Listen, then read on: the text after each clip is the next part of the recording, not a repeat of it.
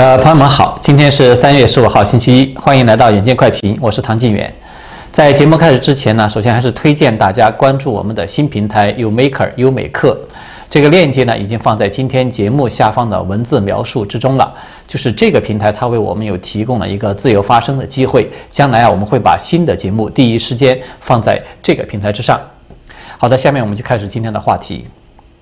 呃，不少朋友可能还留有印象啊，就是自从拜登上任以来呢，中共就以很强硬的态度是连续的表态，说要给美国来画红线。就有案可查的记录呢，拜登还没有坐稳两个月呢，已经至少被中共公开画了两次红线了。一次呢是在二月二十二号。呃，当时是中共的外交部长王毅呢，他有在出席一个叫做“对话合作管控分歧，推动中美关系重回正轨”的叫做南听论坛的他的开幕式，就是发表了一个讲话。当时他就有措辞强硬的要求美方要停止在港台、新疆，这个还有西藏等等事务上面来损害所谓中共的这个主权和安全。那么，就连一个小小的驻美的大使崔天凯啊，他也都以这种媲美美利坚的语气来公开的声称说，中美之间首先是问题性质要分清，政策的边界要明确，这个红线要画出来。那么，他指的画出这个红线是什么呢？其实呢，就是指这个涉台港、新疆、西藏等这么四大核心议题，这个是中共号称必须要坚守的红线了，就是没有退让的余地。云云。而在最近的一次呢，是在三月七号，也就是王毅，呃，他在首次回答中外记者问的时候呢，就是回答美国记者的一个提问，他就再一次的给拜登政府画了一条红线，声称说，一个中国的原则是中美关系的政治基础，是不可逾越的红线。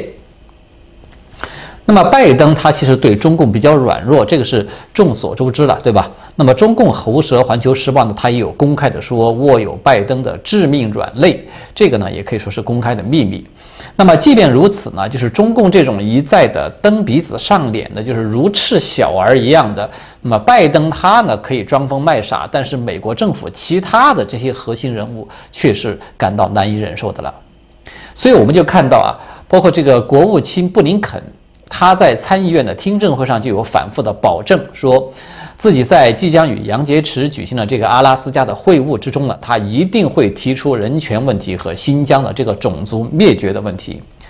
这个表态，他当然就是说给中共听的了。他的意思就是，你画的那个红线呢，我们无所谓，我还要偏偏要踩上两脚。那么这个回应，他当然与真正的这种我们通常所说的美国的大棒是吧？它还有相当的距离。而真正值得注意的是，美军的高层啊，首次在近日有公开的表示说，美军也有准备给中共来画下红线了，而且呢，还不是一条，是好几条。呃，就在这个周末呢，曾经有担任北约组织盟军的最高指挥官的这个美军退役将领，叫做詹姆斯·斯塔夫瑞迪斯的，就是这个人，他在《日经亚洲》的周刊这个杂志上面就有发文警告说。美国整体上这个海上战略的基础呢，是要建立一个全球的海上联盟，以此来对抗中共军方的精锐部队。同时呢，这个美方就画下了至少是六条红线。这些红线呢，它大概的内容是包括下面几条：第一，中共或者是朝鲜以核生化武器攻击美国及其盟国；第二是中共武力进犯台湾及离岛。包括这个经济封锁台湾，或者是对台湾的公共基础设施与机构来发动大规模的网络攻击。第三呢，是中共攻击的这个钓鱼岛或者是日本的军队。第四，中共在南海有采取重大的敌对行动，以进一步的开发各个岛礁，并且使之军事化。第五呢，就是中共妨碍美国与盟国的海军执行这种自由航行。第六呢，就是中共进攻美国盟国的主权领土与军事设施。那么这篇文章啊，就是因为这个撰稿人斯塔夫瑞迪斯他的身份是比较敏感的，刚才我们已经说了，对吧？那么所以他是普遍的受到了一些关注。不过呢，我们要客观的说啊，这个文章提到的这些很劲爆的内容呢，它其实暂时还不代表美国的官方态度。呃，就是在这里面啊，最主要的原因是这篇文章它有提到这六条红线呢，其实并不是那个斯塔夫瑞迪斯本人的原创了，它是来自于美国智库叫做大西洋理事会的公布的一份报告。这份报告的标题它是这么写的，叫做《更长的电报走向新的美国对华政策》。它是在今年的一月二十八号就发布的。这个报告的最重要的一部分就是建议美国为了保护国家安全，需要针对中共去划定红线。那么这六条红线呢可以说都是这部分报告中的内容了。也就是说，这个是属于智库的一份建议。至于说拜登政府是否会采纳并且付诸实施呢，还是一个未知数。但是呢，我认为这个斯塔夫瑞迪斯他的文章呢还是有意义的。为什么呢？因为它最主要的原因有三点。首先，第一个呢，这个是美国智库啊，是第一次有公开的表示说要给中共画下红线，而且是在军事领域上。其次呢，是这个建议啊，它得到了军方高层人士的一个认同。第三呢，就这个红线的内容，它非常的具体，它与中共的这种做法是形成了一个鲜明的对比。我们下面就对这三点啊来进行一个简单的讨论。首先，第一点呢，就是虽然说它只是来自于智库的一个建议，但是呢，它从一另外一个侧面已经有显示出来，就是美国的政治圈啊，已经对中共这种小块蚕食、温水煮蛙的这种扩张手段是普遍已经有所了解了。所以这种手段呢，它其实是模糊化的一种渐进的过程，对吧？温水煮蛙嘛。而一旦划定了红线，它实际上呢就是单方面的把这种模糊化给强制的转变为清晰化了，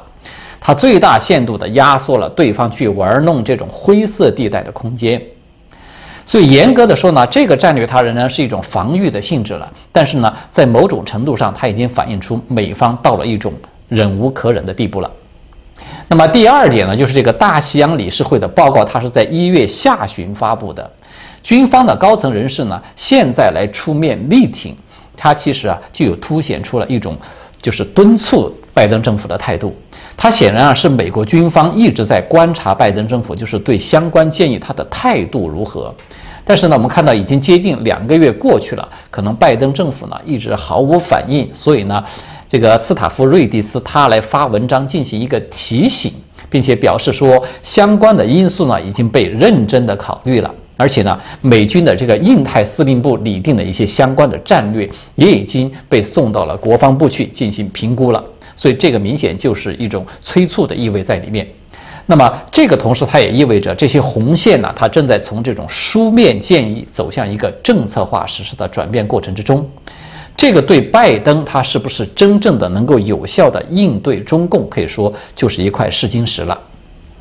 那么第三点呢，我们可以说也是最重要的一点，就是这个与中共那种泛泛而谈的所谓的主权红线，它是完全不同的。刚才我们已经看到了，就是它每一条红线都有非常具体的指标，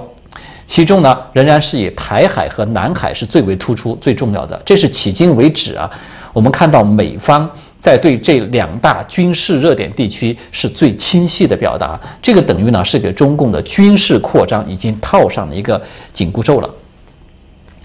还有值得注意的是呢，就是这个大西洋理事会它的报告呢突然发出这样的一个建议，它有一个非常重要的背景，就是时任美国驻联合国大使克拉夫特。他本来是原定在一月十三号要访问台湾的，但是最终呢是突然被临时取消了，在当时就成为一个悬案。那么就在上周呢，就有台湾的媒体有踢爆了其中的内幕，说啊是因为中共有施加了一个军事武力的威胁，导致呢忙于当时是在一月十三号嘛，就是忙于这种政权移交的美国呢，他无法分心来处理这个重大的危机，因此被迫取消了这一次访问的行程。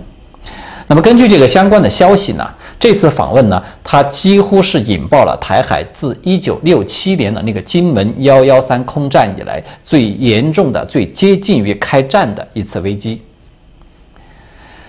呃，这个美国驻联合国的前大使克拉夫特呢，他按照原定计划是要在一月十三号的下午抵达台湾访问的，然后在十四号去会晤这个蔡英文总统，并且呢要到外交学院去发表一个公开演讲，然后到十五号的上午才离开台湾。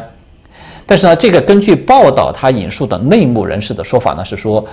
中共这边呢，他们研判之后就认为说。克拉夫特他的驻联合国大使的这个身份非常特殊，他具有外交主权事务的象征，因此呢，他的访台就有可能成为美国外交承认中华民国的起手式，带有这样一个意味。一旦他要是成功访台，他将会引发难以预料的一个连锁反应。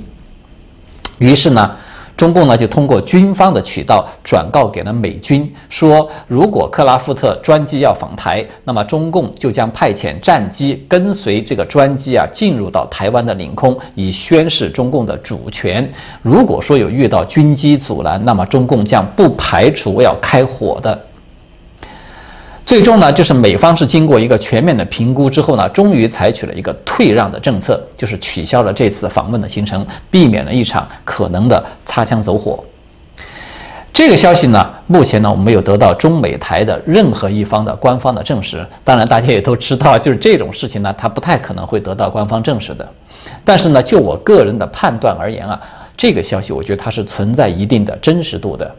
这个最主要呢，我们可以从中美双方当事人的态度变化上可以看出一些端倪。首先啊，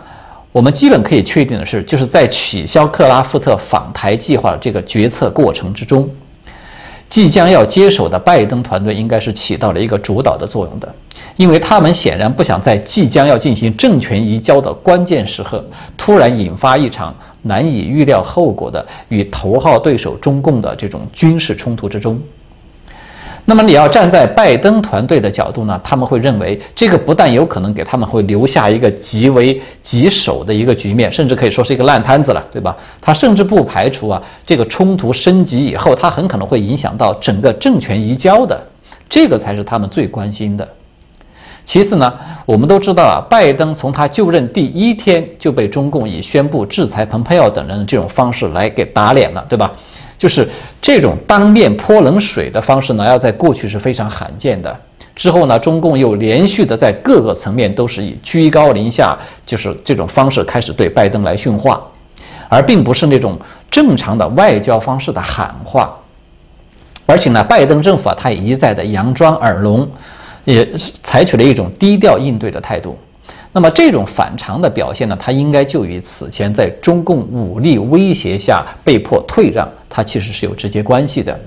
也就是说呢，中共在克拉夫特访台这个问题上啊，他这种武力讹诈是得手了。那么这个势必就坚定了习近平的一个判断，什么判断呢？就是他会认为拜登政府呢，真的就只是一只纸老虎，他不敢来硬的。只要自己保持一种强硬姿态，就可以赢得中美之间的这种主导权。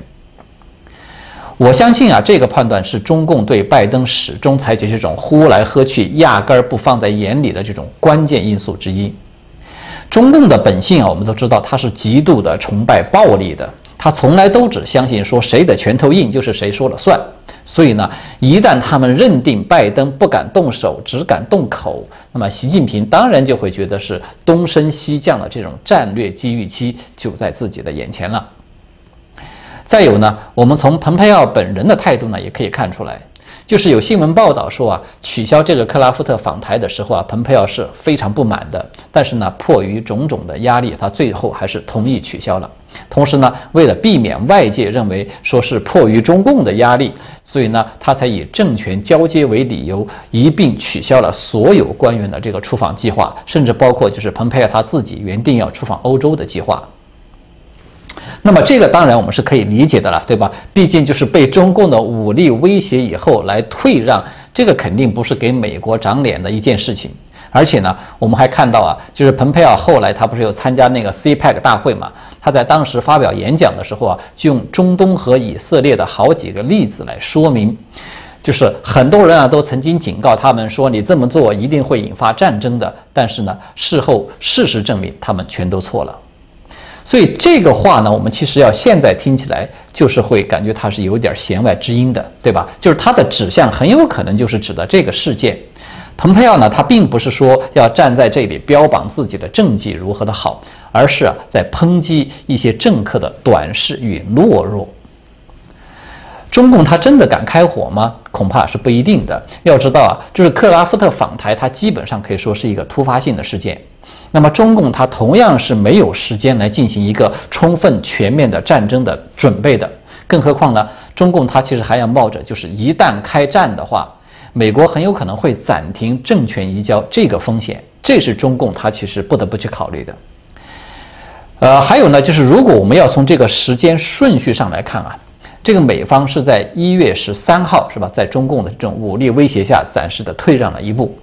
那么在半个月以后，就是这个大西洋理事会，他就开始公布他们的报告了，就首次提出要给中共在整个印太地区来划定一个军事行动的红线。恐怕与此啊是不无关系的。毕竟啊，现在中美冲突这种风险是大幅度的在增加。那么什么情况下要采取军事的选项？什么情况下可以使用和平的方式？它必须得有一个清晰的界定，否则的话，中共它一次武力讹诈要是得手，它一定会有第二次、第三次的。这个是美国已经迫在眉睫的一个重大的课题，可以这么说了。好的，那么今天最新的还有一个与此有关的消息呢，就是美国的国务卿布林肯呢与国防部长奥斯汀，他在今天呢，他们两个就是同时都有造访亚洲，而且呢，两个人都将会访问日本与韩国。之后呢，这个布林肯他会返回美国去与杨洁篪见面，而这个奥斯汀呢，他则会继续的前往印度去进行访问。那么有一点很罕见的就是呢，布林肯和奥斯汀啊，他们今天也同时有联合的。就是投书一篇文章，在这个美国的媒体《华盛顿邮报》上面发表了。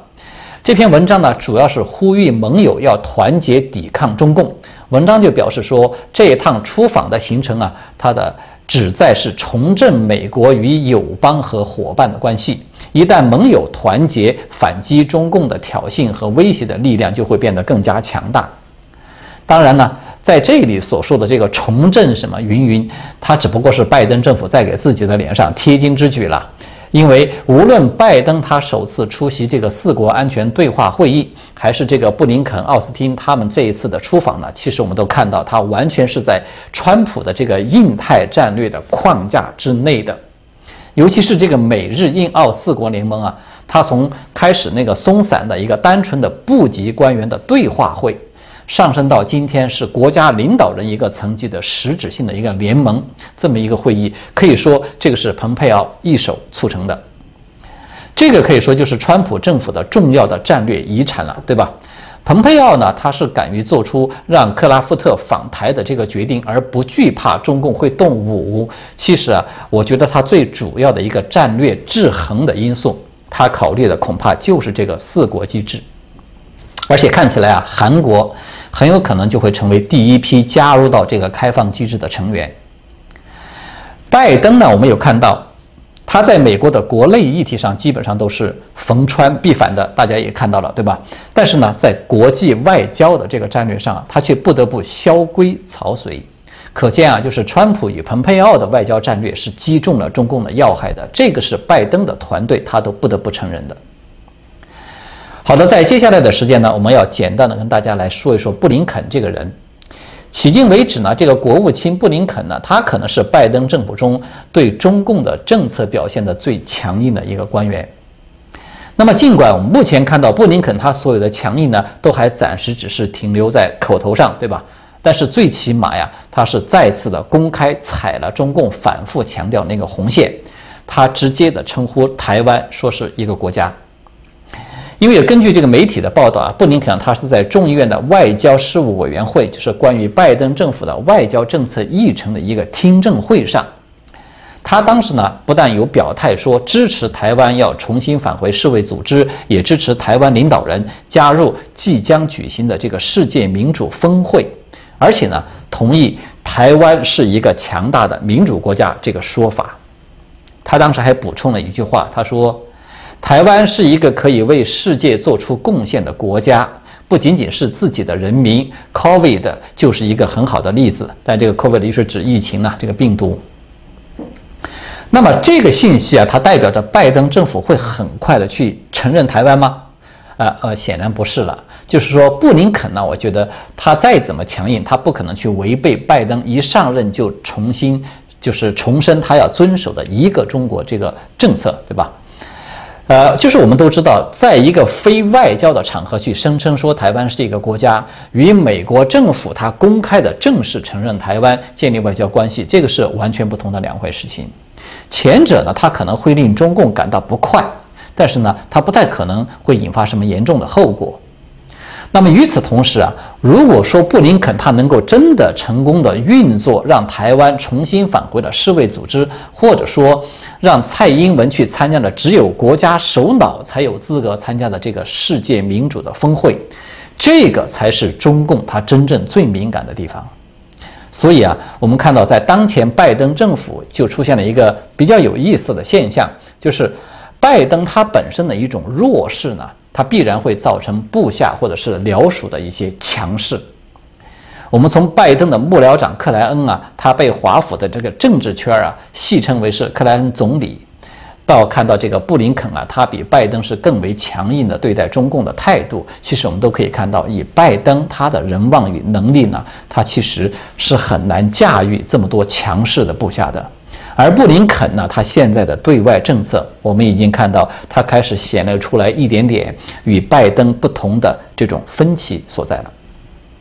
好的，在节目结束之前呢，再次要提醒一下大家，希望喜欢我们节目的朋友们呢，订阅、点赞，并且分享我们的频道。另外呢，由于受到言论的打压呢，有些观众可能会收不到新节目的通知。因此呢，也请把你的 email 呢，通过这个节目下方的文字简介中的一个链接来留给我们，我们就会在第一时间发送邮件通知你。好的，今天呢，我们就聊到这里，谢谢大家的观看，我们下次再见。